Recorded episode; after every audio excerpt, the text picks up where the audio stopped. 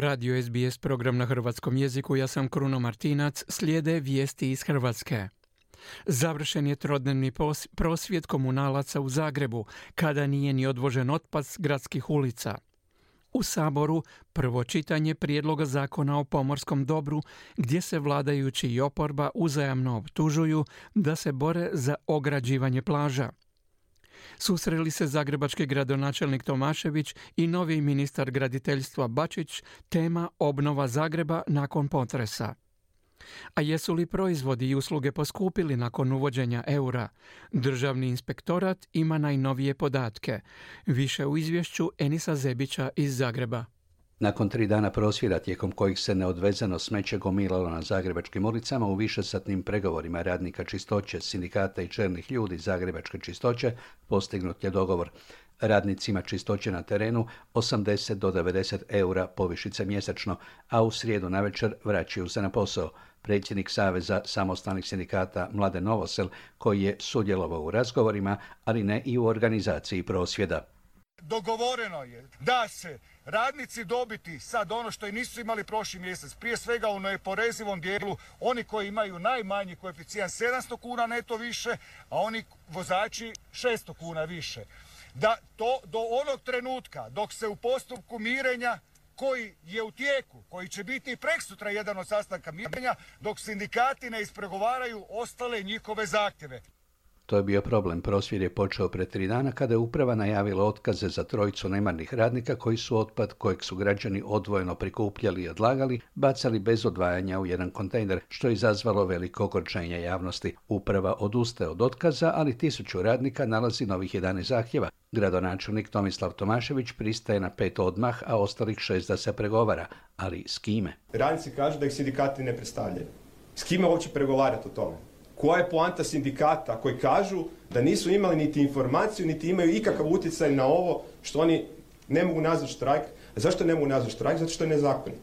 Naime, sindikati već više od mjesec dana pregovaraju oko produljenja kolektivnog ugovora sa upravom Zagrebačkog holdinga u sklopu kojeg je i čistoća i kako je u toku postupak mirenja, Štrajk je u to vrijeme zabranjen. Tomašević je najavio da će zato kazneno prijaviti prosvjednika da troškove plaće za sve dane koje se ne radi po 100 tisuća eura dnevno trebaju nadoknaditi sindikati. To su sindikati odmah odbili sa obrazloženjem da oni nisu organizatori štrajka. Jedan od sindikalnih lidera svakodnevno prisutan na prosvjedu, čelnik novog sindikata Mario Iveković, priznao je da je on u stvari nemoćan.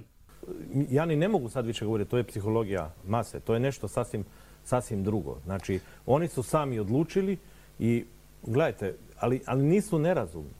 Oprba je izuzetno nezadovoljna vladinim prijedlogom zakona o pomorskom dobru. U srijedu su na saborske klupe stavili natpise Ne kradite nam i plaže i zatražili od HDZ-a da povuče zakon jer da on omogućuje privatizaciju plaža. Zakon je pun nejasnoća i potreban mu je bar jedan dodatak, kazao je Arsen Bauk iz oporbene socijaldemokratske partije da je i morska plaža ispred hotela, kampa i turističkog naselja javna plaža i definirati što su to morske plaže za posebne namjene. Pa ako ta definicija bude onakva da ne izaziva dalje bojazan, onda će i naša reakcija biti manje onakva kakva je kada nemamo bojazan, iako s HDZ-om nikad ne znam. Ministar pomorstva i prometa Oleg Butković odgovara da je upravo zakon što su ga socijaldemokrati donijeli omogućio ograđivanje plaža, pa sada u Hrvatskoj ima 18 ograđenih plaža na koje građani ne smiju, ali ovaj je Baukov prijedlog prihvatio. Intencija ovog zakona, to još jednom ponavljam, i ovo svrstavanje plaža, kategorizacija plaža nema za svrhu da se nijednom investitoru u Hrvatskoj koji gradi hotelski kompleks ili ga ima daje mogućnost da to zloupotrebljava i da je ograđuje. Jer to jasno piše da se hotelske plaže ne smiju ograditi. Ali ovo što vi predlažete prihvaćam, mi ćemo hotelske plaže još bolje razjasniti, svrstat ćemo ih u javne one više neće biti hotelske nego će biti podvrsta javnih plaža i eksplicitno će pisati osim da se ne smiju ugraditi da se neće ni isključiti opća upotreba pomorskog dobra. Ja to prihvaćam. Upravo izabrani ministar graditeljstva Branko Bačić, kojem je glavni zadatak obnova nakon potresa u Petrinji i Glini i nakon onog ranijeg u Zagrebu, susreo se u srijedu sa zagrebačkim gradonačelnikom Tomislavom Tomaševićem. Sastanak je protekao u iznimno konstruktivnom i prijateljskom tonu i jedan i drugi ocijenili smo da nismo zadovoljni brzinom obnove i da je potrebno napraviti puno iskoraka kako bi bili zadovoljni obnovom, poručuje ministar Bačić nakon sastanka.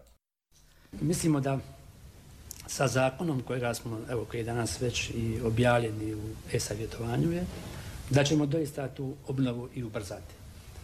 I kada u pitanju su javne zgrade i kada, u pitanju, kada su u pitanju pojedinačni, odnosno privatni objekti. Kada govorimo o obnovi grada, na prijedlog Tomaševića odlučili smo da ćemo odmah krenuti u uklanjanje objekata i ubrzati izgradnju zamjenskih objekata, zaključuje ministar, što kaže gradonačelnik. Optimističan sam oko nekih stvari koje mislim da će se ubrzati zbog novog modela koje je ministar predložio i prezentirao. Daću nekoliko primjera. Primjerice samo obnova, to se sada mijenja i mislim da to je jako dobro na način da ide predujam u 100% iznosu kako bi građani mogli započeti sa samoobnovom. Mislim da će to doista ubrzati stvar. Ono što je apsolutno hitno je uklanjanje obiteljskih kuća u podsljemenskoj zoni koje prijete građanima, dodaje gradonačelnik. Poznati psihijatar Slavko Sakoman kazao je na jednoj privatnoj televiziji kako mu je rečeno da su policajci na dužnosti uživali kokain. Radilo se o jednoj privatnoj proslavi na staru godinu u Zagrebu. Netko je zvao policiju zbog preglasne glazbe i došla su trojica. Dvojica su se pridružili veselju i šmrkali svoj kokain i nudili ga drugima, a treći je to gledao. Ispričao je Sakoman, tvrdeći da mu je to rekla majka jednog od mladića sa zabave. Odmah je pozvan u državno odvjetništvo da i službeno potvrdi ono što je izrekao medijima. Sakoman tvrdi da na problem sve veće prisutnosti kokaina upozorava godinama da se sustav raspao i da nitko ne sluša njegova upozorenja. Pisao sam dva pisma, dakle, premijeru Plenkoviću, pisao sam pismo i gospodinu Božinoviću. Čak i na momentu je dobio određene podatke, ko zna gdje su završili i tako dalje.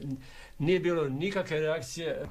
Šef službe kriminaliteta droga u Hrvatskoj policiji Dražan Rastović kazao je povodom detalja u Sakomanove izjavi da je onaj treći policajac dijete visokog dužnosnika, da se policija ne bavi time tko je što, već da se bavi otkrivanjem počinitelja protuzakonitih dijela i da će to napraviti i u ovom, kako je kazao, rekla kazala slučaju. Profesora poznaje preko 30 godina i to mu nije prva neodgovorna izjava. U ovom konkretnom slučaju mogu reći da se radi o rekla kazala priči. Normalna stvar da će hrvatska policija iz svoje nadležnosti poduzeti sve aktivnosti da izvrši provjere istinitosti navoda i normalna stvar ako se utvrdi bilo čija disciplinska, prekršajna ili kaznena odgovornost da će hrvatska policija poduzeti koreke i te počinitelje prijaviti. Inače hrvatska policija je sve uspješnija u zapljenama velikih količina kokaina, ali na uličnom tržištu nestašica nema. Još malo o tržištu, ali o cijenama nakon uvođenja eura. Prema nadzoru tržišnih inspekcija cijene je podiglo 20% tvrtki koje su inspektori posjetili, ali gotovo 80% je nakon nadzora cijene vratilo na razinu pred uvođenja eura izvijestio je glavni državni odvjetnik Andrija Mikulić. Od početka inspekcije do 19. siječnja u 1150 nadzora utvrđeno je 250 neopravdanih podizanja cijena. Dobra je vijest da je 73% trgovaca tijekom inspekcije vratilo cijene. Ne bih htio prejudicirati, ali najnoviji podatak je da u jednoj djelatnosti cijena skočila 160%. To ću sutra prezentirati. Mislim da nema u ovom trenu nijednog opravdanog razloga da cijena skoči 160%. Što se tiče u samoj trgovini, kontrole su proizvoda pokazale recimo kakao na pici, konditorski proizvodi, mlijeko, keksi, mliječni proizvodi, jogurt, maslac, hrana za životinje, konzervirano povrće su utvrđene neopravdana povećanja od 9 do 38%. Inače, prema posljednjem istraživanju Eurobarometra, 9 od 10 ispitanika u Hrvatskoj iznimno je zabrinuto zbog rastućih troškova života, a kako istakao predsjednik nezavisnih hrvatskih sindikata Krešimir Sever, subjektivna inflacija, ona koju osjeća većina kućanstava, bitno je veća od službenih podataka, pri čemu je u najvećem dijelu generira rast cijena hrane, a potom i energenata. Pred kraj po tečaj nekoliko najzanimljivih valuta po tečajnici Zagrebačke banke. Za 100 eura mogli biste dobiti 104 švicarska franka, 112 američkih dolara ili 159 australskih dolara. Obrnuto za 100 švicarskih franaka mogli biste dobiti 96 eura, za 100 američkih dolara 88 eura i za 100 australskih dolara 62 eura. Tu kod nas se vrijeme malo smiruje. Prvo tjedni mjeseci bez oborina, onda skoro pa tri dana neprekidno, bar nije dosadno. Toliko za današnje jutro, do slušanja za sedam dana, sada natrag u studiju.